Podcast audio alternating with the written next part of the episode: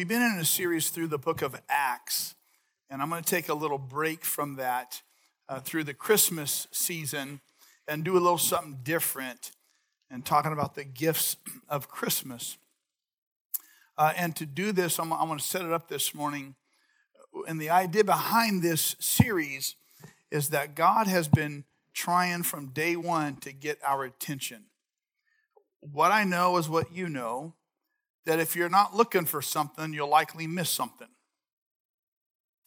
We'll see what it is we're looking for.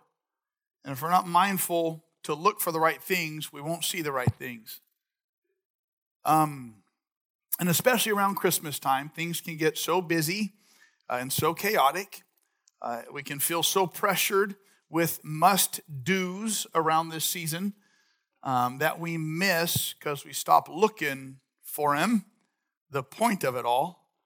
Uh, we can get so wrapped up in what has to get done, what has to be accomplished, or maybe who's going to come visit this year again that we miss the joy of the season, the point of the season, the person of the season. And so I'm going to try something with you this morning that I did with the high school group Wednesday night. Uh, and so you're going to get a high school lesson. This is what I taught the high schoolers on Wednesday and thought I think this will translate. Uh, and, and, and what I want to do, I'm going to take a, a, a roundabout route to get there, uh, but I want to draw our attention to Jesus um, and make the point that if we're not looking for him, we're going to miss him. And I don't want you to miss him. If you go, if, if you look at, at the Bible, everything in this book is about Jesus. Everything. From Genesis all the way through the maps is all about Jesus. And it's interesting when you look in the New Testament. Now, the difference between the Old Testament and the New Testament is what? Jesus, well, it's all about Jesus. But what I understand you're saying is the life of Jesus on, er, on earth. Like that's the delineation. Like Genesis from the, from the very beginning of, of creation all the way up until 400 years before the advent of Jesus. There were 400 years where it seems like God was just silent and didn't talk to anybody on earth. And so there's this 400 year silent period. That's all the Old Testament. And then with Jesus starts in Matthew. But it's interesting when you look in the New Testament, and the New Testament talks about the scriptures, the scriptures the New Testament talks about is referring to the Old Testament because the New Testament had been written. And so if you just look at what's said, this is Jesus in Luke 24, and beginning with Moses and all the prophets, Jesus explained to them what was said in all the what? Scriptures concerning whom? So Jesus starts with Moses and all the prophets Isaiah, Jeremiah, Ezekiel, Hosea, Joel, Amos, Obadiah, Jonah, Micah, Nahum, Habakkuk, all those guys. And explains to the people what all of them said about him. Did you, did you, it's all about him. And he's in all of it. No, no, watch. Later in that same chapter, he said to them, This is what I told you while I was still with you. Everything must be fulfilled that is written about whom? Me in the law of Moses, the prophets, and the Psalms. It's all about me. And you've missed me because you weren't looking for me. You understand? It's very easy for us to read all this Old Testament stuff and miss Jesus because not looking for him there. It's very easy for us to navigate through the Christmas season and miss Jesus. And he wants to draw our attention. What? Look at what is. Watch this in John five. He says, "You study the scriptures. What scriptures? The Old Testament stuff. All these, all these books. Diligent because you think that in them you have eternal life. These are the very scriptures that testify about me." If you believe Moses, you would believe me because Moses wrote about me. All through the Old Testament. It would be interesting if we just took a moment right now and had everybody who has uh, you know been a Christian for a while and had a Bible for a while uh, delineate for us where they see Jesus in the book of Lamentations, in the book of Proverbs, and Genesis, Exodus, Leviticus, Numbers, Deuteronomy. That'd be a fun exercise, huh? Notice what the Apostle Paul says.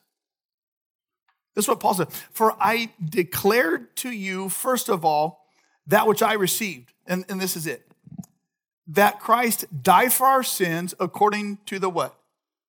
The Old Testament. And according to that same Old Testament, that he was buried and that he rose again the third day according to the what? Scriptures. Like Paul says, according to what we have in the scriptures, this all the Old Testament stuff, what we would call the Old Testament, it tells us that Jesus lived, he died, he was buried, and he rose on the third day. It's interesting to me, as Paul says, I declare to you, first of all, what I received.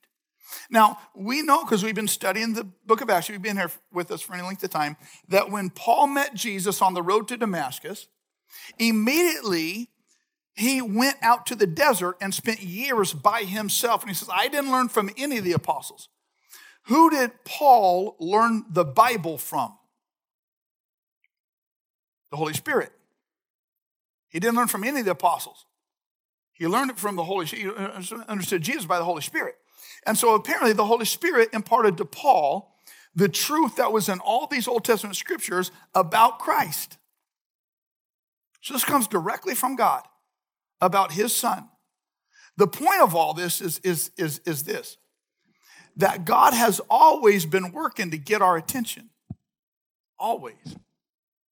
And he's doing it right now, too. You paying attention?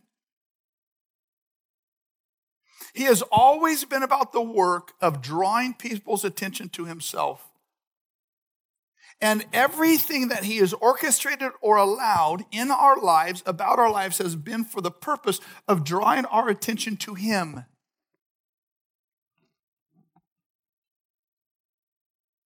So here, here's what I know. If you don't give your attention to God, you will give your attention to someone or something. Hmm. And if it's other than God, at some point it's going to lead you astray.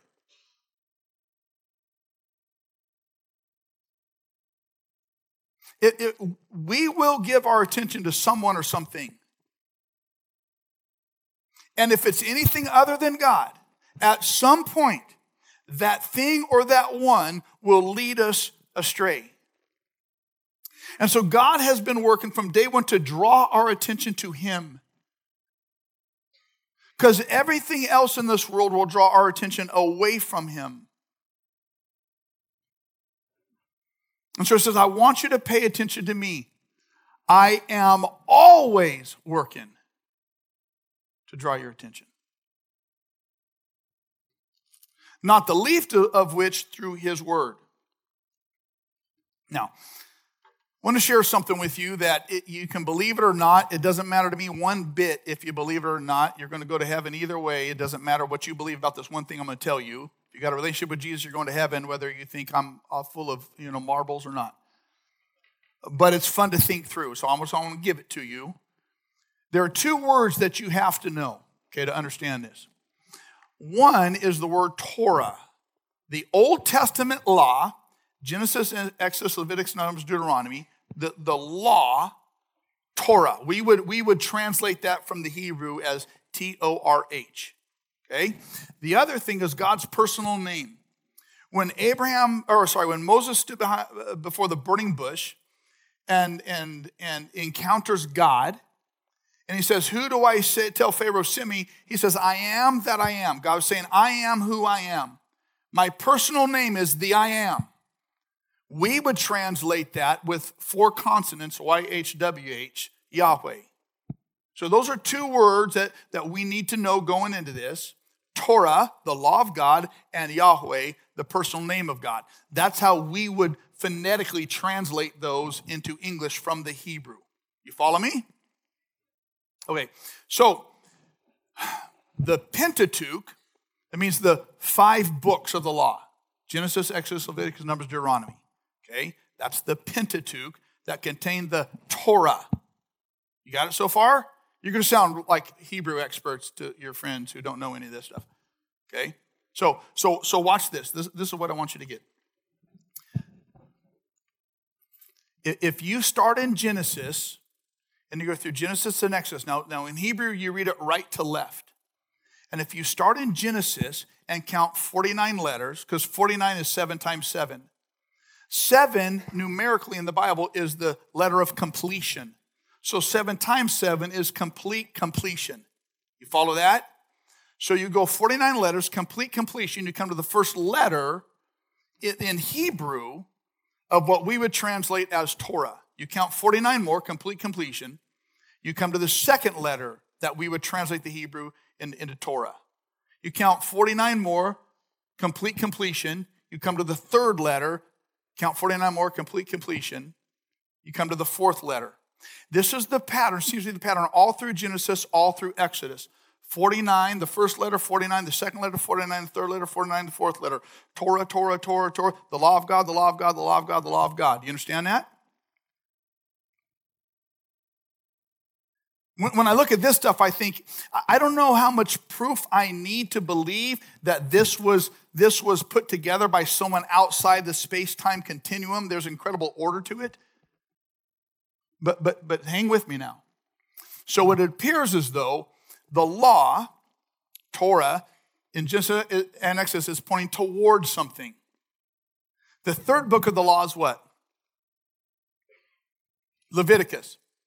So let's skip that one and let's go to the fourth and fifth one Numbers and Deuteronomy. Same pattern. You go the first 49 letters, complete completion. You come to the last letter of how we would translate Torah.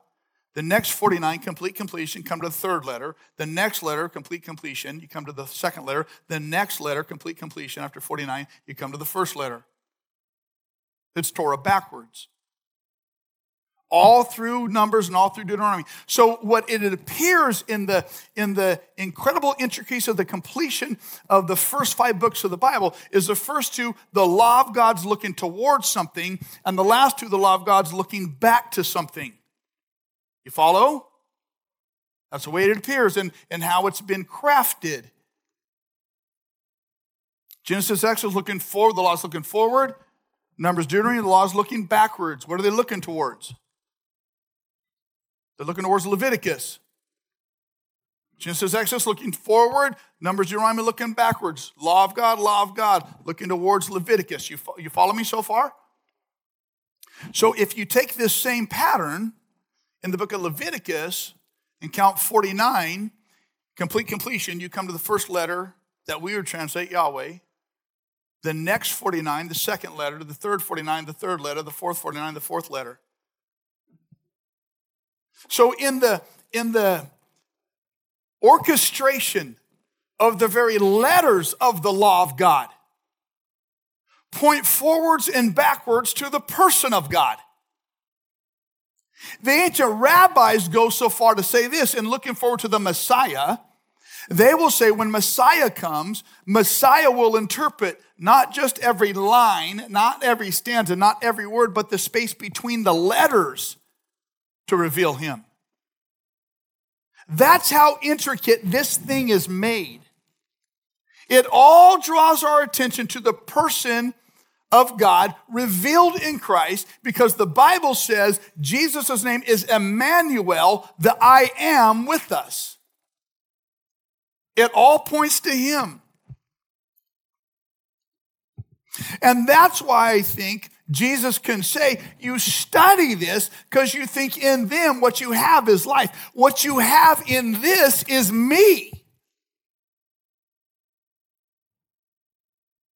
These were very scriptures, they testify about me. If you believe these scriptures, you'd believe what, what he said about me.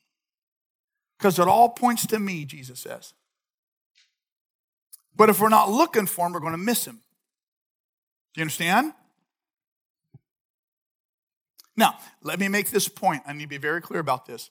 There's nothing hidden in the Bible that isn't clearly seen in the Bible. You don't need any special knowledge or teaching or training or any insight to know everything the Bible says. It's just to me, like at every level, as deep as you want to go, it's going to be Jesus, Jesus, Jesus, Jesus, Jesus.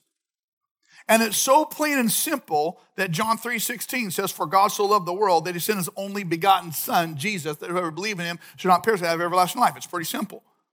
It all points to Jesus. But as deep as you want to go, guess what? It all points to Jesus. You follow me? Because God has been trying from day one to get our attention. From day one.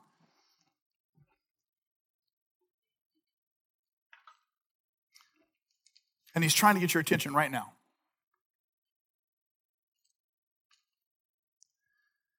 See, we get this so backwards sometimes. Because we try to get God to give us his attention. Don't we? God, notice me. God, see me. God, r- realize what I'm going through. Give me a, your attention, God. And God says, hold on a minute. This is about me. Isn't about you. I see you. I know you. I love you. But you need to give me your attention. I'm the one, God says, who's worthy of worship and acknowledgement, not you. And so when things go on in our lives, especially when the tough stuff and the bad stuff goes on in our lives, God, notice me. God, notice my child. I get it. And God says, I do. I don't sleep nor slumber. You need to pay attention to me now. Let me ask you parents this. What's the, what's the primary responsibility of a parent?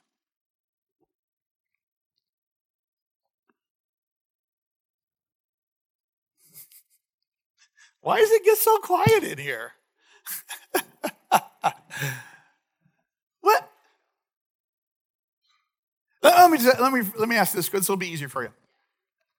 Is it the primary responsibility of a parent to make sure their child is happy and successful? Then why do we parent and act like it is? And if that's not the primary responsibility of the parent, why do we act like that's God's primary responsibility to us?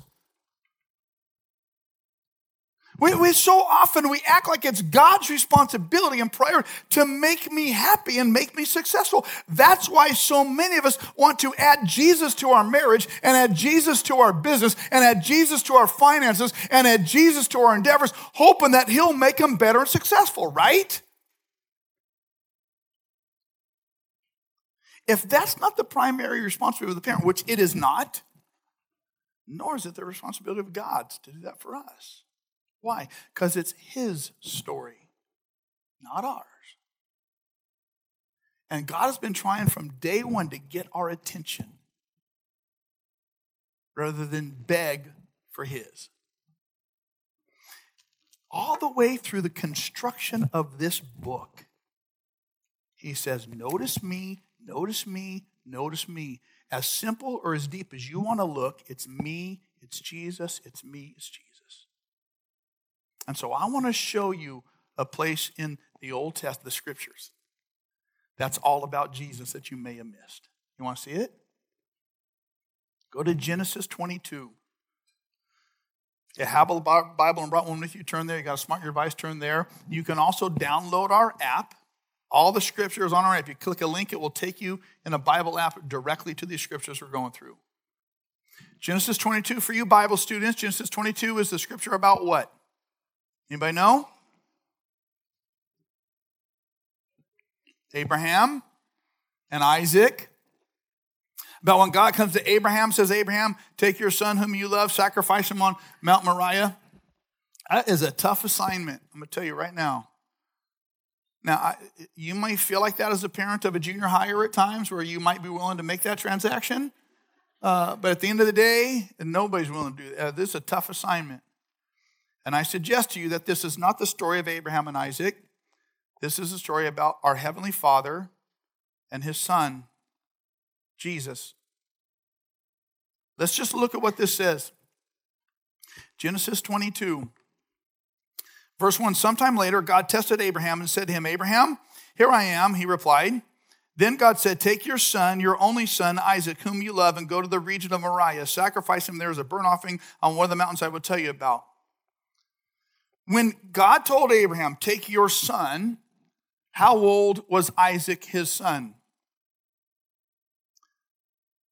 We don't know how old he was, but our best guess is somewhere late 20s, early 30s.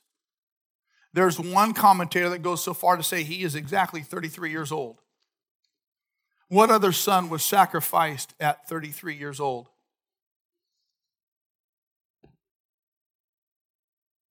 This, this story is not about Abraham and Isaac. This story is about Jesus because God's trying to get our attention. When it says, Take your son, your only son, whom Isaac, whom you love, how many sons did Abraham have? He had two. Ishmael was born 14 years before Isaac. God told Abraham and Sarah, You will have a baby. When Abraham was 85 years old, you're going to have, you're going to be a father of a nation. They wait 14 years, nothing happens. He's 85. That blue pill isn't going to help him at all. He's thinking, this, oh, I got to do something about this. And so Sarah says, according to their custom, take my handmaiden Hagar and have a baby through her. And Abraham says, okie dokie. And so they, they rush this process and they step outside of God's will. And it was a mistake, though it was the custom of the day. Hear me on this. The custom of the day is rarely God's initiative. And so he goes outside of God's will, has this baby named Ishmael, and he loves Ishmael because it is his son. And I don't care what your family dynamics are or have become, your kids are your kids, right? And you love them. And he loved Ishmael. And yet God says here, take your son, your only son, Isaac, whom you love. Why would he leave Ishmael out? Let me tell you why. Because he is a gracious and loving God and he does not hold our Ishmael decisions against us. God loved Ishmael too, and God would take care of Ishmael. He would become a great nation as well. But it was a mistake. And I love the fact that God isn't the one who says, You met Carl, you, you got some Ishmaels in your past, boy. Don't you forget who you are. God doesn't do that. And I love that about my God. Don't you? We all have some Ishmaels in our past. Stupid decisions, wrong decisions decisions of consequence. And God says, I'm not going to hold those against you. I'm not going to keep bringing those up. I'm going to throw those in the deepest sea and put up a no fishing sign so you can't get them back. Take your son, your only son, whom you love. Go to the region of Moriah and sacrifice him there as a burnt offering on one of the mountains I will tell you about. That's verse 2. That Mount Moriah, it's not a single mountain, it's a mountain range. It only rises a couple hundred feet in elevation. It's not some huge, big mountain. And it is this Mount Moriah, this little range that runs outside the city of Jerusalem, through Jerusalem, through the place that is called Golgotha, the place of the skull where Jesus was crucified. This event takes place on the very place where Christ himself was crucified. Why?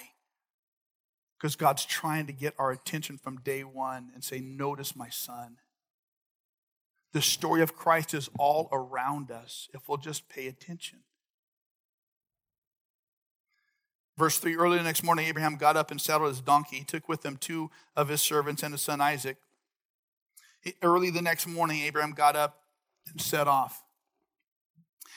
The day Abraham considered his son Isaac dead is the day he got the command of God. And if you know this story, you will realize that it was on the third day that he got his son back.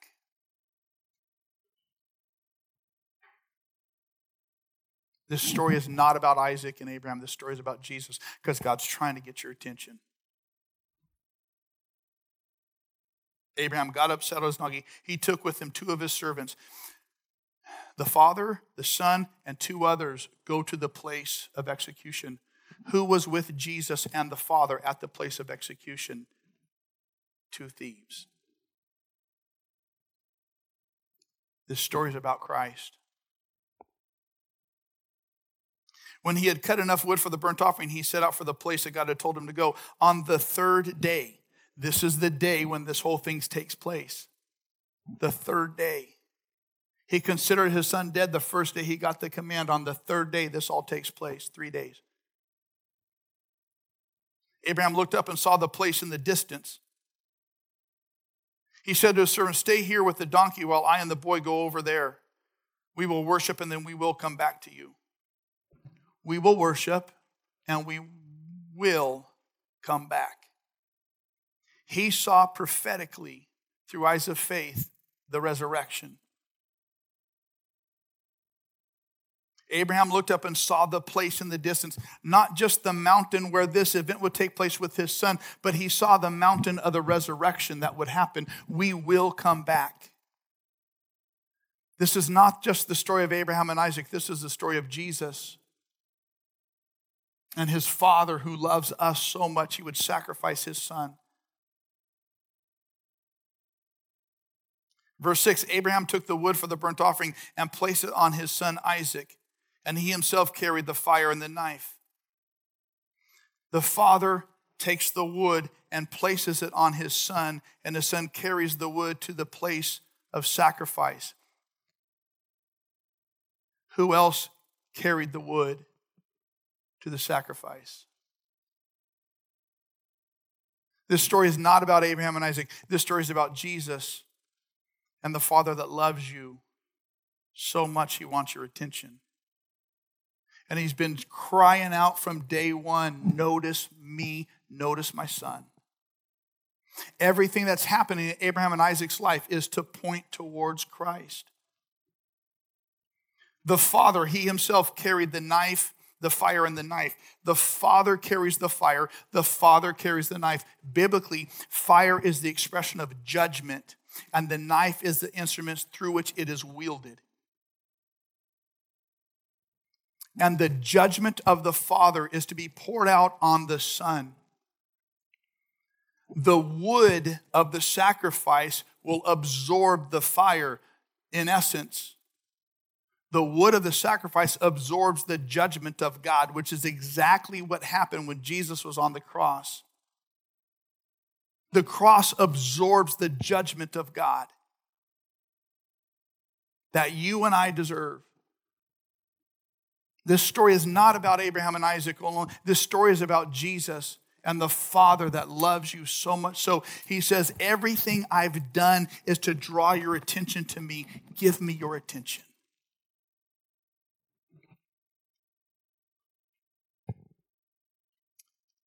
Isaac spoke up and said to his father, said Abraham, Father, yes, my son. Abraham replied, The fire and the wood are here. Where's the lamb for the burnt offering? Good question. Abraham, verse 8, answered, God himself will provide the lamb for the burnt offering, my son. And the two of them went on together. Abraham said, God will provide the lamb. He's speaking prophetically.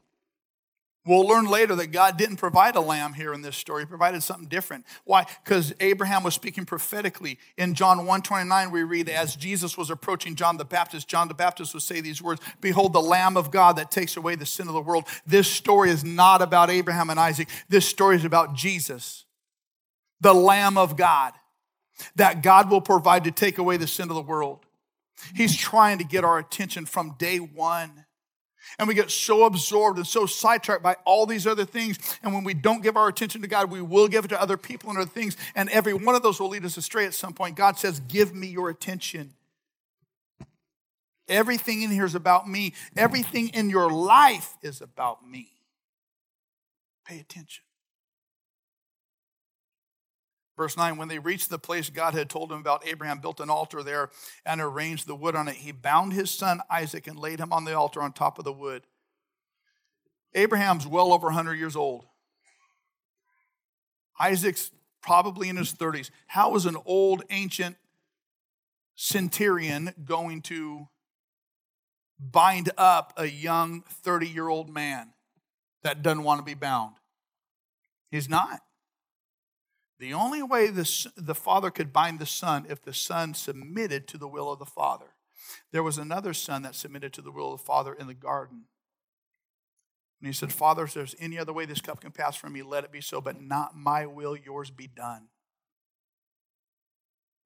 This son willingly allowed himself to be bound up by the Father to absorb the fire of judgment when he didn't have to. Why? Because this story is not a story about Abraham and Isaac alone. This story is about Jesus.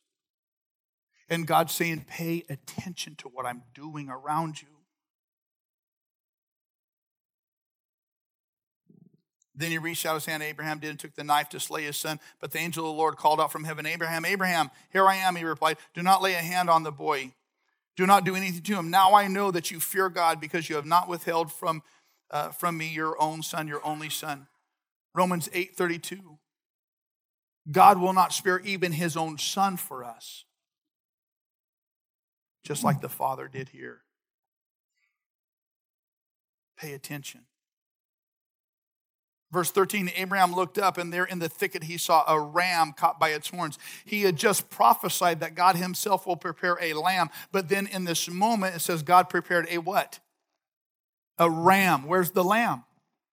The lamb was prophetic. It is to come. Like I said, when John the Baptist will say, Behold, the lamb of God who takes away the sin of the world, this was a ram. He was speaking prophetically. Why? Because this story is not just about Abraham and Isaac. This story is about Jesus. And the thing I love about this ram, if you understand the Hebrew text, it says this ram was, he, he came up behind Abraham, which means as Abraham and Isaac are climbing up the mountain this way, the ram's climbing up this way.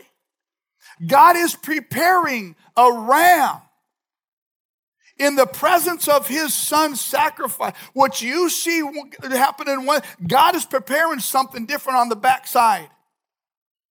You don't even know what God's, but God's preparing. You can't see what God's, but God's preparing it on the backside.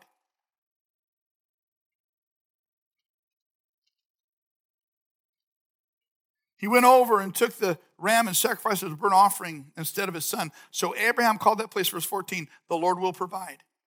And to this day it is said, On the mountain of the Lord it will be provided. When Abraham names that place, the Lord will provide, that's God's personal name of Jehovah Jireh our provider. And Abraham says he will provide it on the mountain of the Lord. That's Golgotha, where God provided everything we need for forgiveness of sin and a right relationship with Him.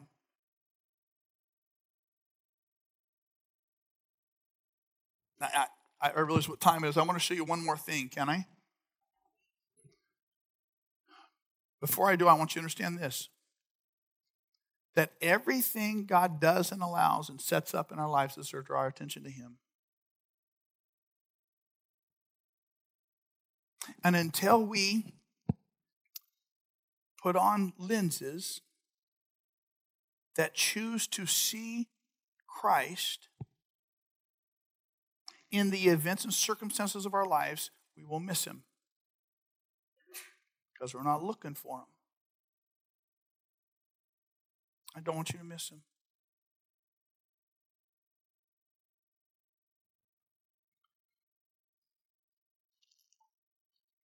The angel of the Lord called to Abraham, verse 15, a second time, swear, I swear by myself, declares the Lord, that because you have done this and not withheld your son, your only son, I will surely bless you and make your descendants as numerous as the skies of the uh, stars of the sky and the sand and the seashore. Your descendants will take possession of cities of their enemies and through your offering all nations on earth will be blessed because you have obeyed me. then look at verse 19. Then Abraham returned to his servants, and they set off together for Beersheba, and Abraham stayed in Beersheba. Who's not listed there? Abraham and Isaac go up to the mountain.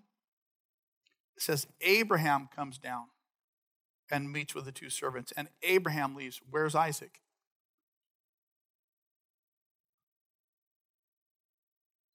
Don't miss Jesus. The Holy Spirit intervenes to remove the son from the story at this point. And the son doesn't come back until Genesis 24, verse 46. You will not read any Isaac's name in Scripture from verse 19 all the way through 23, all the way through 24 until verse 46. Why? What's Genesis 24 about? The father sends the servant on a mission to prepare the bride for his son. Genesis 24 is the story of Isaac and Rebekah and how the son and bride come together.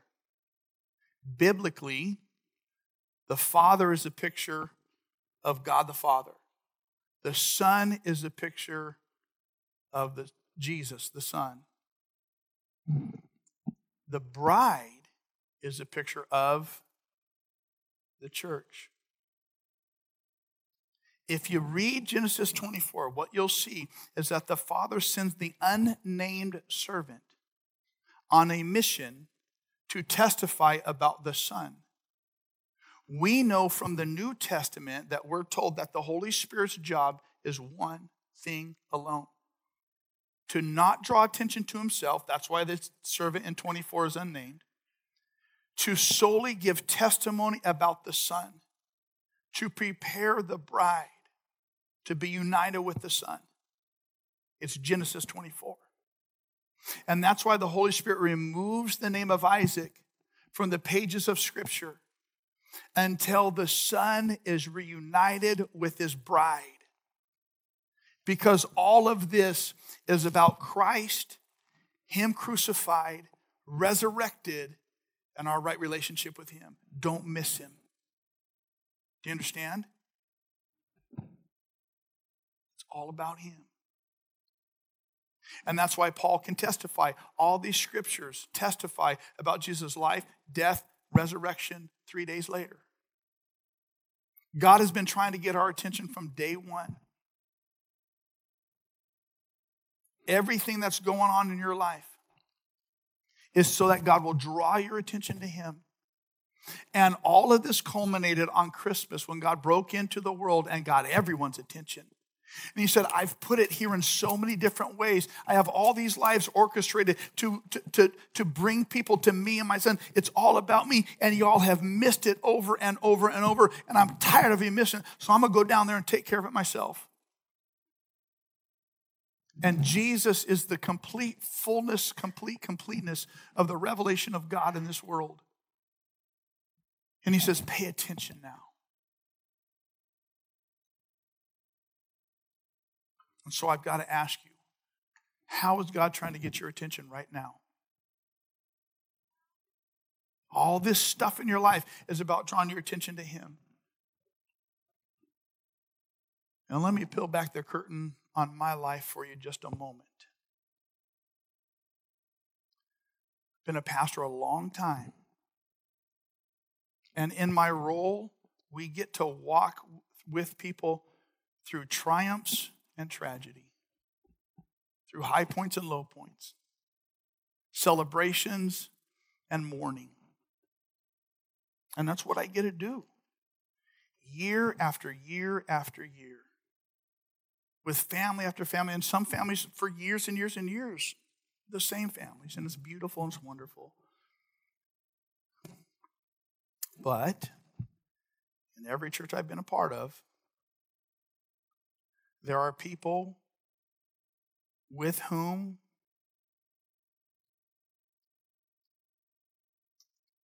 I celebrate with and weep with and work with and love and love me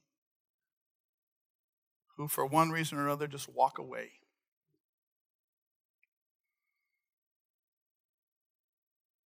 And if you've ever had someone in your life that you that you thought it was a ride or die, you know what I'm saying? And then they just walk out. If you've ever had that, you know how much that hurts, right?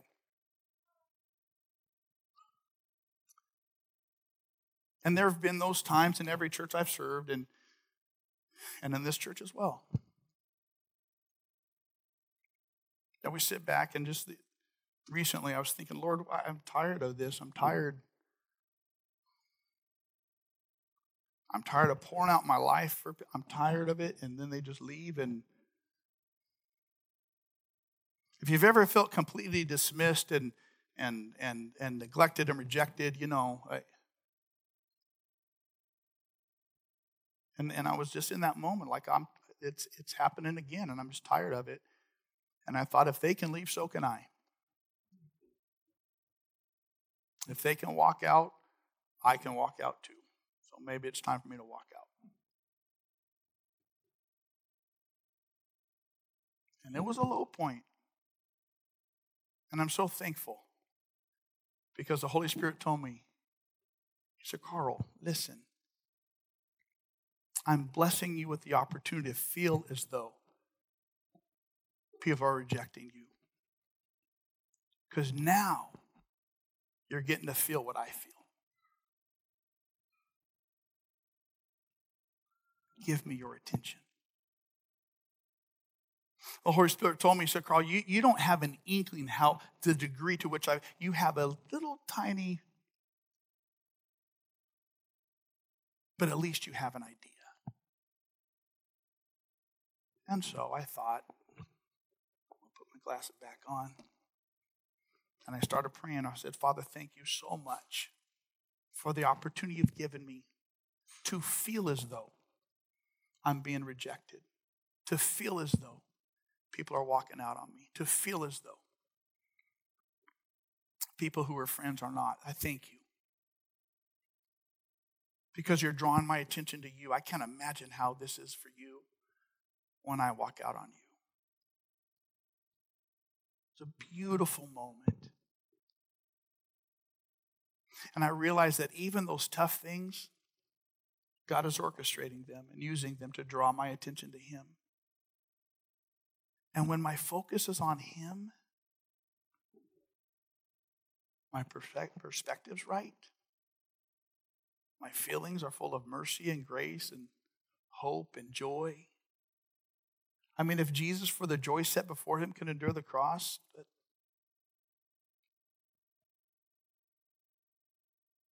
See, when God has my attention, bitterness cannot hold me. When God has my attention, fear doesn't exist. When God has my attention, these things that I cry out, God, pay attention to me, all start to say, no, no, no. I'll pay attention to you. Guys, this is the point of Christmas. And so I've got to ask you, how is God trying to get your attention right now? Readjust your focus, reprioritize, pay attention to Him. You understand? This is Christmas. I want you pray with me. Father, thank you. Thank you that from day one you have been seeking to get our attention. I pray that we would pay attention to you. There's all kinds of stuff in this world that fight for our attention, that, that pull our attention away from you. I pray that we would neglect those things. And in this moment, draw our attention to you. You're a good God. Thank you for all that you've gone through so we could have a relationship with you. I would challenge you in this moment, just a real simple prayer. God, what is it that's going on in my life that you desire to use to draw my attention to you. Help me pay attention. Tell him, say, use whatever you need to in my life to draw my attention to you and give me lenses through which to view life as your hand at work to draw my attention to you. Father, I ask that as we do that, as we draw our attention to you in the midst of everything going on, that you would reveal yourself and your work in our lives, that you would reveal who you are. And as you reveal who you are, give us a faith and a confidence that you are working all things together for the good of those who love you and are called according to your purpose because it's your story and you're a good God. Forgive us for how we have allowed our attention to be sucked away and dragged away into the other things and other people and, and situations that we don't understand. We don't have to understand, Father. We just choose to draw our attention to you. I pray that in this season, we would be people who are single minded in our attention, and that it would be yours. In your name I pray, amen. The next few weeks, I'm going to take some time and go through some of these Old Testament stories, other ones that are very unfamiliar for you, to show you where Jesus is, okay? Do that for next few weeks. So here's what I want you to do. I encourage you today, start Matthew 1, read a chapter a day through the end of the month, stopping on Christmas Day for Luke 2. And then if you know people who don't have a church home, I want you to invite them here because they will see where Jesus is and God's trying to get their attention. And guess who He is orchestrating in their lives to get their attention? You. So invite them. You understand? Let's sing.